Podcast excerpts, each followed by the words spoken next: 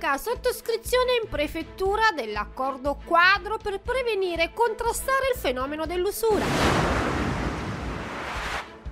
Cronaca Napoli, incendio al Deors di una nota pizzeria del Vomero, arrestato un ex dipendente. Cronaca fuori grotta, Camorra, arrestate quattro persone per aver imposto la vendita dei gadget del Napoli durante i festeggiamenti dello scudetto. Cronaca Cicciano, irregolarità nel concorso pubblico, misura cautelare nei confronti dell'ex sindaco e di due consiglieri comunali in carica. Iniziamo subito parlando di politica. Questa mattina il prefetto di Napoli, Michele Di Bari, ha firmato l'accordo per la prevenzione e il contrasto del fenomeno usura. Andiamo a vedere insieme il servizio. Io sono Marianna Energe e condurrò l'edizione di oggi. Stamattina alle ore 12 presso il Palazzo di Governo il prefetto di Napoli Michele Di Bari ed il direttore regionale Intesa San Paolo e presidente dell'ABI Regione Campania dottor Giuseppe Nargi sottoscriveranno l'accordo quadro per la prevenzione e il contrasto del fenomeno dell'usura. Alla presenza del commissario straordinario del governo per il coordinamento delle iniziative anti-racket e anti-usura prefetto Maria Maria Grazia Nicolò. Sicuramente oggi è una firma importante perché deve aumentare un percorso di sensibilizzazione che il prefetto ci ha sollecitato ad avere eh, per sapere tutti quanti quali sono gli strumenti che oggi possiamo mettere in campo.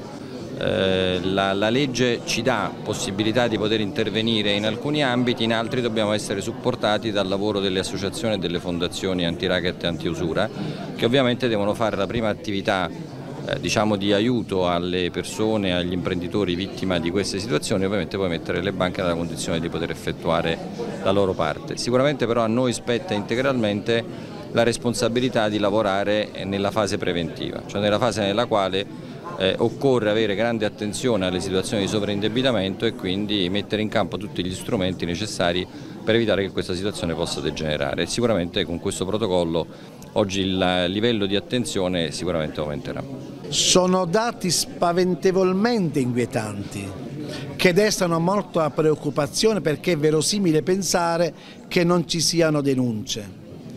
Denunce che devono essere fatte assolutamente perché sia la prefettura, sia il Ministero dell'Interno, ma sia le associazioni che sono state qui oggi alla, per assistere alla sottoscrizione di questo protocollo devono accompagnare le persone verso percorsi virtuosi in cui sia in ambito di usura sia in ambito di estorsione purtroppo la dignità dell'uomo è sottratta ad ogni aggancio umano. E allora il protocollo, ma soprattutto la voglia, la volontà di superare questa fase in cui le denunce si sono smarrite nel territorio napoletano, ecco che sia una fase di crescita di queste denunce, soprattutto una fase in cui questo deprecabile fenomeno possa essere eh, risolto.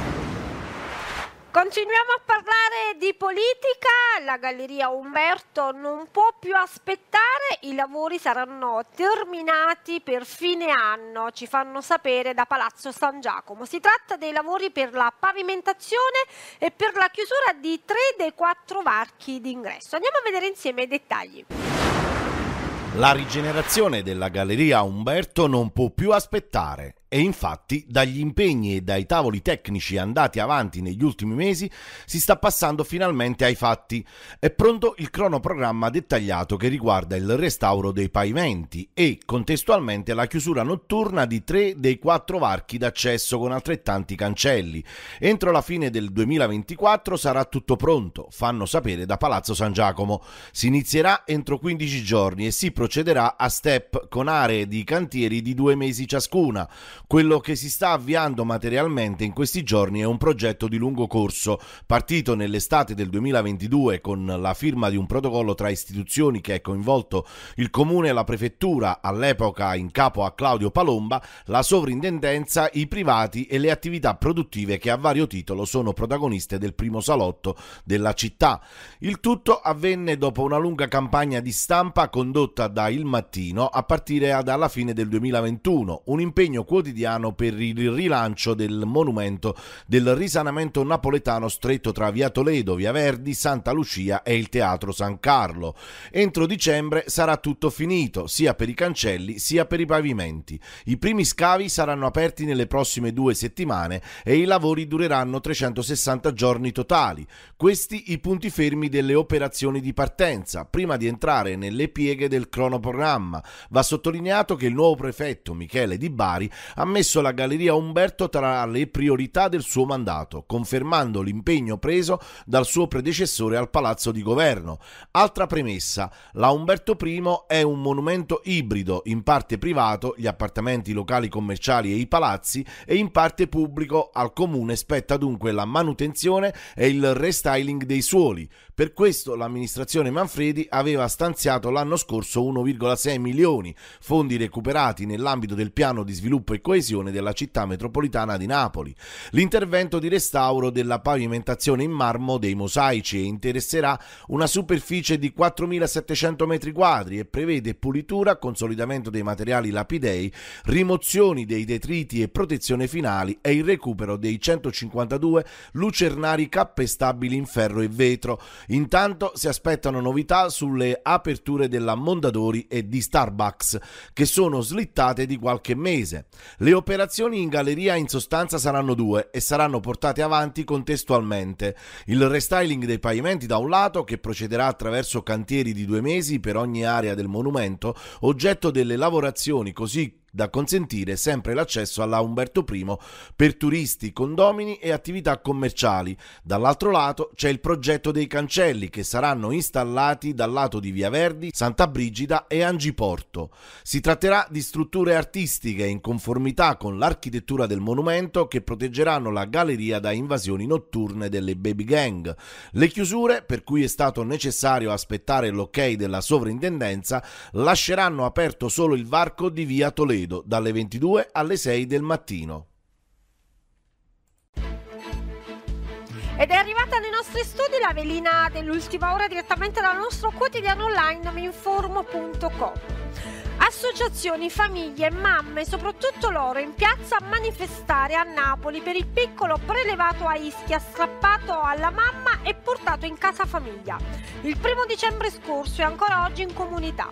Terra di lei, Udi, Salute Donna, Fridomina, Arcidonna, Donne Incuranti, le psicologhe del Protocollo Napoli e altre associazioni si sono unite alle zie materne del piccolo che hanno promosso questa iniziativa pacifica a sostegno della mamma del piccolo e del bambino.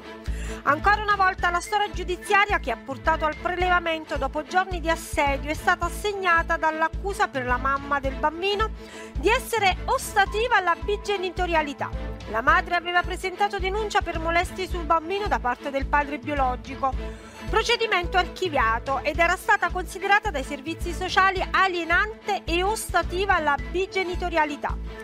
La storia del piccolo è una storia vera. Provate ad immaginare cosa stiano passando lui e sua mamma. È successo anche ad altre persone e potrebbe ripetersi ancora, dice una zia. Mio nipote è stato zittito e ignorato per anni. Sono passati 58 giorni da quando è stato strappato. Ha lottato, si è ribellato con tutte le sue forze. Voglio urlare che il piccolo vuole tornare a casa. Noi non ci arrenderemo mai. Il piccolo è affetto da favismo e come segnalato dalle associazioni e dalle psicologhe del protocollo Napoli c'è preoccupazione per le sue condizioni di salute. Sta rischiando la vita, grida un'altra zia, un trauma potrebbe scatenare una crisi emolitica. Vogliamo essere liberi di accudire e tutelare i nostri figli, dice in mezzo alla piazza attonita. Se non sono al sicuro, il piccolo ha sofferto, teme il padre e ha patito a doverlo incontrare negli incontri imposti dal tribunale. Si è battuto per far capire che le sue paure erano reali, nessuno lo ha mai ascoltato e le indagini non sono mai partite. Solo la madre lo ha difeso ed è diventata vittima anche lei. Questo distacco dalle mamme nei bambini può generare ansia, depressione, distacco dalla realtà. Ricorda ancora la zia mentre la piazza grida a più riprese. Il piccolo libero, libero, questa è una lotta sociale, non è solo la nostra storia, dice a volte a voce alta e sofferente la zia. Questo sistema va demolito, nessun bambino e mamma possono essere violentati in questo modo dalle istituzioni. Parliamo adesso di cronaca, incendio ad una nota pizzeria del Vomero, un incendio al gazebo esterno e a quanto pare è stato appiccato da un ex dipendente. Subito per lui le manette ai polsi. Andiamo a vedere insieme tutti i dettagli è ridotto a un cumulo di macerie annerite. Il gazebo della pizzeria social attigua a quella di Enrico Porzio in via Alessandro Scarlatti al Vomero. L'incendio si sarebbe sviluppato nella notte di ieri ed ha devastato parte della struttura esterna e bruciato gli alberi vicini. Per fortuna nessun danno alle persone. Il personale della municipale è immediatamente intervenuto per delimitare l'area, mettere in sicurezza eventuali passanti e ha provveduto ad allontanare una persona che si trovava nei pressi del vicino gazebo di un'attività confinante con quella invasa dalle fiamme. L'incendio che si è rapidamente sviluppato in tutta la struttura è stato spento grazie all'immediato intervento dei vigili del fuoco che hanno scongiurato ulteriori danni a cose e persone. Il sito è stato poi messo in sicurezza dalla protezione civile comunale. Si è provveduto, come sempre in queste circostanze, a informare la locale procura della Repubblica contattando il PM di turno che ha disposto accertamenti documenti, la rimozione dei residui dell'incendio, nonché le acquisizioni di immagini dalle telecamere presenti sul territorio. Dalle indagini è emerso che a commettere tale reato fosse stato un ex dipendente al quale sono subito scattate le manette ai polsi. Caso risolto in poche ore dalle forze dell'ordine dopo il raid incendiario avvenuto al Vomero. Nell'ambito della riunione del Comitato Provinciale per l'Ordine e la Sicurezza Pubblica tenutosi nel pomeriggio di ieri, il prefetto di Napoli Michele Di Bari ha espresso il proprio applauso a questo questore e dal comandante provinciale dei carabinieri per il brillante esito dell'attività investigativa del quale è emerso in modo molto chiaro che il movente non è riconducibile alla criminalità organizzata o a rivalità tra commercianti, ma a dissapori tra il titolare dell'esercizio e un ex dipendente. Il prefetto ha manifestato apprezzamento alla magistratura e alle forze di polizia per l'impegno profuso che consente sempre più di frequente di individuare i responsabili dei reati procedendo all'arresto ovvero alla denuncia all'autorità giudiziaria. Sì, uh, stanotte purtroppo siamo stati avvertiti che hanno appiccato il fuoco al nostro gazebo esterno, per cui uh, ci hanno danneggiato la parte esterna che adesso dovremo rifare e ricomprare. La polizia in questo momento sta già avviando le indagini, lei non ha nessun sospetto? No, io non ho sospetti perché una cosa del genere, non avendo nemici, non avendo nessun tipo di, di problemi con nessuno, non saprei a chi l'abbia potuto fare, però la polizia sta acquisendo tutti i vari filmati della zona e credo e spero che insomma, risalga a chi ha potuto fare una, una cosa del genere saranno presi dei provvedimenti, maggiore sicurezza, cosa, cosa chiede effettivamente per evitare che una cosa del genere possa ricapitare? No, ma io eh, credo che eh, prendere provvedimenti, non ce ne sono provvedimenti, bisogna solo capire effettivamente se è stato un balordo che venga assicurato alla, alla legge come giusto che sia. Continuiamo di cronaca. Fuori grotta, Camorra, sono state arrestate quattro persone che imponevano la vendita di gadget del Napoli durante i festeggiamenti dello scudetto. Andiamo a vedere insieme il servizio. In data odierna, personale del Comando Provinciale dei Carabinieri di Napoli ha eseguito un'ordinanza di custodia cautelare in carcere emessa dal GIP del Tribunale di Napoli su richiesta della Procura della Repubblica, Direzione Distrettuale Antimafia, nei confronti di quattro persone ritenute gravemente indiziati di estorsioni continuate e aggravate dalle condizioni previste dall'articolo 416 bis e dall'uso di armi per commettere i delitti. L'attività investigativa svolta dal nucleo investigativo del Comando Comando Provinciale dei Carabinieri di Napoli su coordinamento della DDA di Napoli ha permesso di acquisire elementi indiziari a carico degli indagati per delle estorsioni pluriaggravate perpetrate a, a carico di commercianti del quartiere di Napoli fuori grotta. L'indagine nel suo complesso attraverso il riscontro delle dichiarazioni rese dalle vittime de- agli inquirenti ha permesso di accertare in particolare le modalità di imposizione dei tabacchi lavorati esteri di contrabbando ad opera del gruppo criminale a cui gli indagati indagati facevano riferimento ai danni delle vittime nonché le analoghe costrizioni di natura economica delle stesse imposte per la vendita della predetta merce. Le modalità di violenta costrizione circa la prosecuzione dell'attività di venditore ambulante dei gadget della SSC Napoli ad opera sempre dei soggetti in questione nei confronti delle persone offese e la disponibilità da parte degli indagati di armi da fuoco per l'esercizio della relativa attività criminale di natura estorsiva. Il provvedimento restrittivo eseguito è una misura cautelare disposta in sede di indagini preliminari avverso cui sono ammessi mezzi di impugnazione ed i destinatari della stessa sono persone sottoposte alle indagini e quindi presunte innocenti fino a sentenza definitiva. Parliamo adesso di attualità. Questa mattina la protesta del Movimento Disoccupati 7 novembre partono da Piazza Dante e affermano il tempo è scaduto, dobbiamo lavorare. Andiamo a vedere insieme il servizio. Basta processi, lavoro subito. In riferimento alle oltre 5 udienze solo nel mese di gennaio, mentre continuiamo a lottare per finalizzare la formazione al lavoro nei progetti di utilità sociale per garantire servizi alla città e salario alle nostre famiglie. Noi siamo da 9 anni in piazza e i percorsi aperti sono frutto di questa lotta. L'unica alternativa alla barbarie, alla precarietà, allo sfruttamento, al lavoro nero, alla disoccupazione è organizzarci e lottare Criminalizzare chi, alla luce del sole, organizza e indica percorsi che emancipano con la lotta donne e uomini tramite corsi di formazione finalizzato al lavoro per progetti utili alla città ed alla società e quando sta avvenendo da tempo con l'escalation repressiva in una fase di economia di guerra, aumento delle spese militari e tagli ai salari e ai diritti insieme a emergenza abitativa, smantellamento della sanità e inflazione con aumento vertiginoso dei prezzi di beni alimentari. È il segnale che è venuto fuori anche dalle condanne al movimento Bros. È necessario rilanciare l'iniziativa contro la repressione, per cui ci impegneremo nei prossimi giorni ad invitare tutte le realtà ad un incontro per una mobilitazione cittadina. Noi sappiamo quale deve essere la risposta, andare avanti, organizzarsi sempre di più fino alla vittoria. Tutto questo è quanto denuncia il Movimento Disoccupati 7 novembre che per l'occasione stamattina appunto ha deciso di manifestare in strada partendo proprio da Piazza Dante. Il tempo è scaduto, dobbiamo campare contro la repressione delle lotte, lavoro, salari e giustizia sociale, scrive il movimento attraverso la propria pagina social.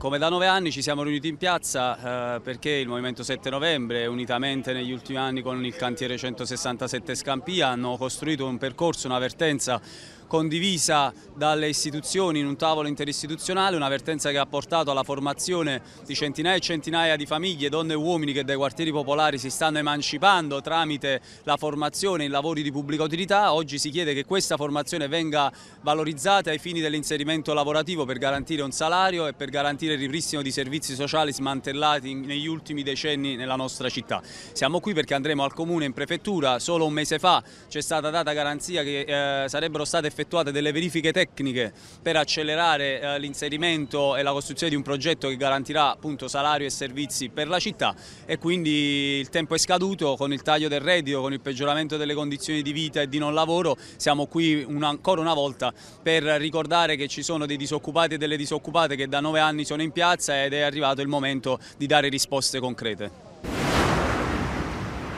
Continuiamo a parlare di attualità, questa mattina conferenza stampa di presentazione della cinquantesima edizione della Nautic Sud per tutti gli amanti del mare e della nautica. Andiamo a vedere insieme il servizio.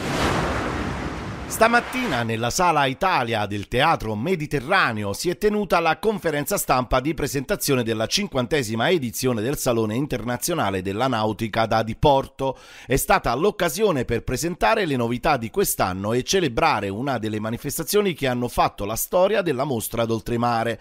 Il Salone Nautico Nautic Sud celebra il suo cinquantesimo anniversario come punto di riferimento per gli amanti del mare e della nautica. Dal suo debutto nel 1970 1974 è costantemente cresciuto in dimensioni e importanza, attirando appassionati, professionisti del settore e aziende leader nel campo marittimo, con una storia ricca di innovazioni e tendenze nel mondo nautico. Il salone si consolida come una tappa fondamentale nel calendario nautico internazionale. In questo cinquantesimo anniversario l'evento continua a essere un'occasione imperdibile per esplorare le ultime tecnologie, imbarcazioni di lusso e tendenze nel settore marittimo. Assolutamente sì, il fiore all'occhiello della mostra d'oltremare alla cinquantesima edizione, siamo ben felici di questo salone che è un punto di ritrovo per gli espositori, per chi vuole sognare, per chi vuole acquistare ma anche per chi vuole fare un po' il punto della situazione nella nautica nella nostra regione e in tutta la nazione. Saranno tanti appuntamenti proprio per riflettere e per fare degli approfondimenti su tutto il settore quindi siamo ben felici di questa edizione e vi aspettiamo tutti dal 10 febbraio. Ed era questa l'ultima notizia della prima parte del TG Informa News di oggi. Io vi aspetto tra un po', dopo una breve pausa pubblicitaria, per parlarvi dei territori a nord di Napoli. La cooperativa sociale Raggio di Sole Onlus lavora da oltre dieci anni nella gestione di asili nido e scuole per l'infanzia. Qui vengono gestiti circa 40 asili per bambini da 0 a 36 mesi, ubicati in Campania, Calabria, Puglia, Abruzzo, Basilicata e Lazio.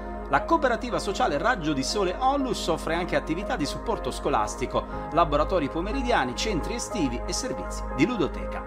Attività avviata nel 2003 si arricchisce ogni giorno di collaborazioni e desiderio di affermarsi sempre di più nel terzo settore. Essa vanta la collaborazione con diverse università per l'attivazione di tirocini curriculari e accoglie ogni anno numerosi volontari del servizio civile universale. Inoltre supporta attraverso un servizio esterno specializzato e la fornitura di personale, tra le altre, le attività del garante per l'infanzia. Cooperativa Raggio di Sole Olus. L'educazione dei piccoli sin dai primi passi. Shopping a due passi da casa? Al parco commerciale I Pini si può. Hai a portata di mano tutto ciò di cui hai bisogno. Il supermercato CRAI, abbigliamento e sport, tutto per la casa, cura e bellezza della persona, viaggi, giocattoli, tecnologia e per uno stop il bar e l'area food. Sei al parco commerciale I Pini, il centro delle emozioni.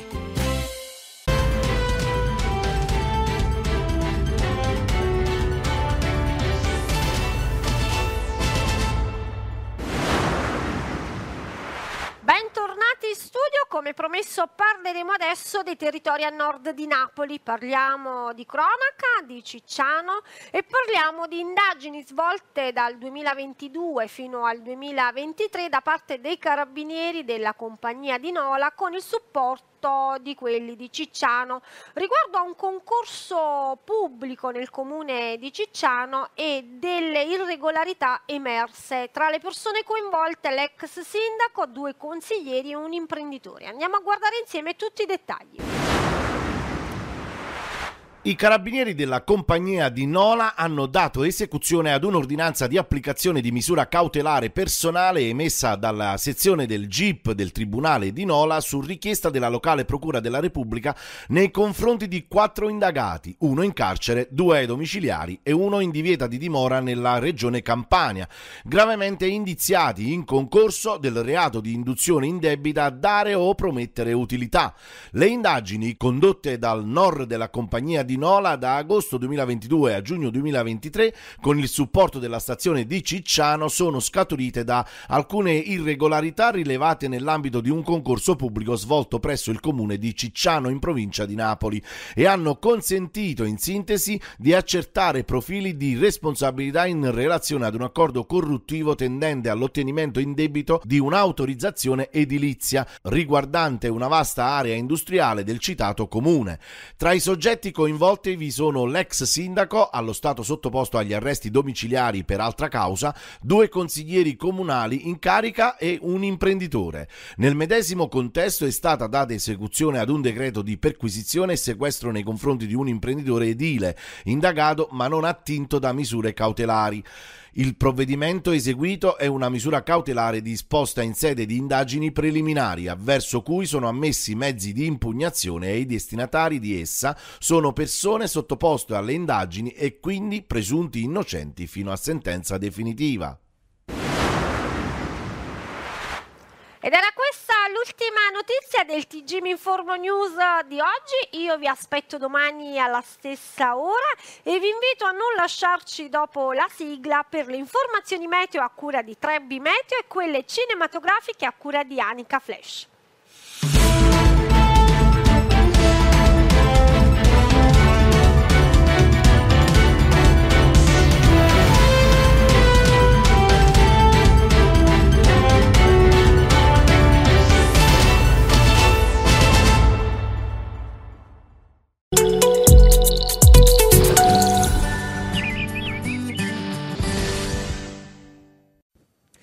Bentrovati da Nico Schiodetto, previsioni per la giornata di venerdì, quando nuovamente l'anticiclone subtropicale sarà in rinforzo sull'Europa centro-occidentale con prevalente stabilità. Alta pressione che ci accompagnerà poi nel fine settimana, i massimi si sposteranno dall'oceano, dalla Francia anche verso le nostre regioni e possiamo notare infatti da questa mappa l'assenza di precipitazioni. Ecco in sintesi quello che succederà con Zoom eh, Europa meridionale per venerdì, una giornata a vara di precipitazioni, quindi tutto praticamente tranquillo, a parte locali fenomeni sul messinese in prima mattinata. La giornata di cieli sereni o poco nuvolosi quindi un po' dappertutto, a parte residua variabilità sulla Sicilia e la Calabria per venti di Grecale, altrove al centro-nord il sole, torneranno però di notte e al mattino le nebbie in pianura padana. Per questo fine di settimana con l'anticiclone, come possiamo notare dalla mappa a livello europeo, che terrà i suoi massimi tra la Francia, il centro-nord Italia, la Spagna e le perturbazioni circumnavigheranno questo possente anticiclone molto più a nord tra le isole britanniche, i Paesi Bassi e la Danimarca. In sintesi quindi la mappa delle nuvolosità zoom Europa meridionale possiamo notare l'assenza di nuvole e ce lo conferma la successiva immagine riferita proprio all'Italia con cieli sereni o poco nuvolosi su tutto lo stivale, venti deboli, mari calmi o quasi sotto costa, di notte al mattino foschie dense, nebbie con riduzioni di visibilità in pianura padana. Ulteriori dettagli e approfondimenti scaricando l'app di Trevi Meteo.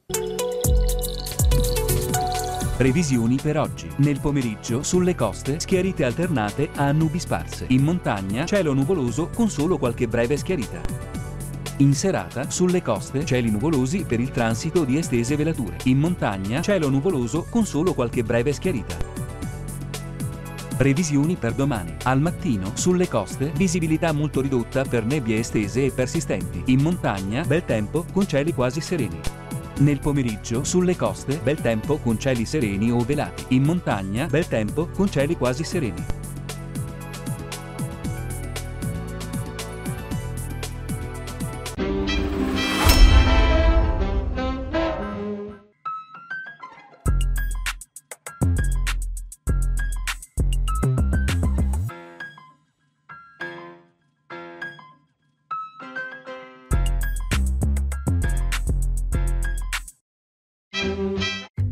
Barton Academy, gli sfortunati che non possono raggiungere la propria famiglia a Natale. Il tuo dovere è garantire ai ragazzi assoluta sicurezza e buona salute. E sforzati di sembrare un essere umano. Resteranno bloccati con lui per due settimane. Forza, signori! Dal regista di Paradiso Amaro e Sideways. Facciamocene una ragione. Mi sbirci nella camicetta. No, figurati. Sì. Lei mi farà licenziare. The Holdovers, lezioni di vita. Solo al cinema. Che vuoi dalla vita, Kevin Fonerick? Essere campione dei pesi massimi. Carrie, voglio che ti unisca ai tuoi fratelli sul ring. Sì, signore, mi piacerebbe. Zac Efron come De Niro in Toro Scatenato. Jeremy Allen White e da Oscar. The Warrior al cinema.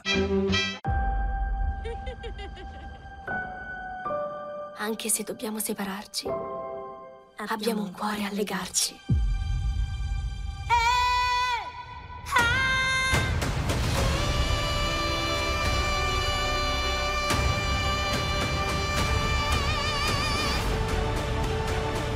Siamo più che re e regine. Siamo al centro dell'universo. Il colore viola, dall'8 febbraio al cinema. Porteremo questi bambini in salvo in Gran Bretagna. Il giorno della memoria. Io ho iniziato, io devo finire. Rivivi le emozioni di una storia straordinaria. One Life al cinema. Lei è Ellie Conway. Sono un super fan! Lei cosa fa? Spionaggio. Quello che hai scritto nel tuo libro è reale. Non so portare a termine una missione da spia. Ogni cosa gira intorno a questo. Dio, odio questo gatto.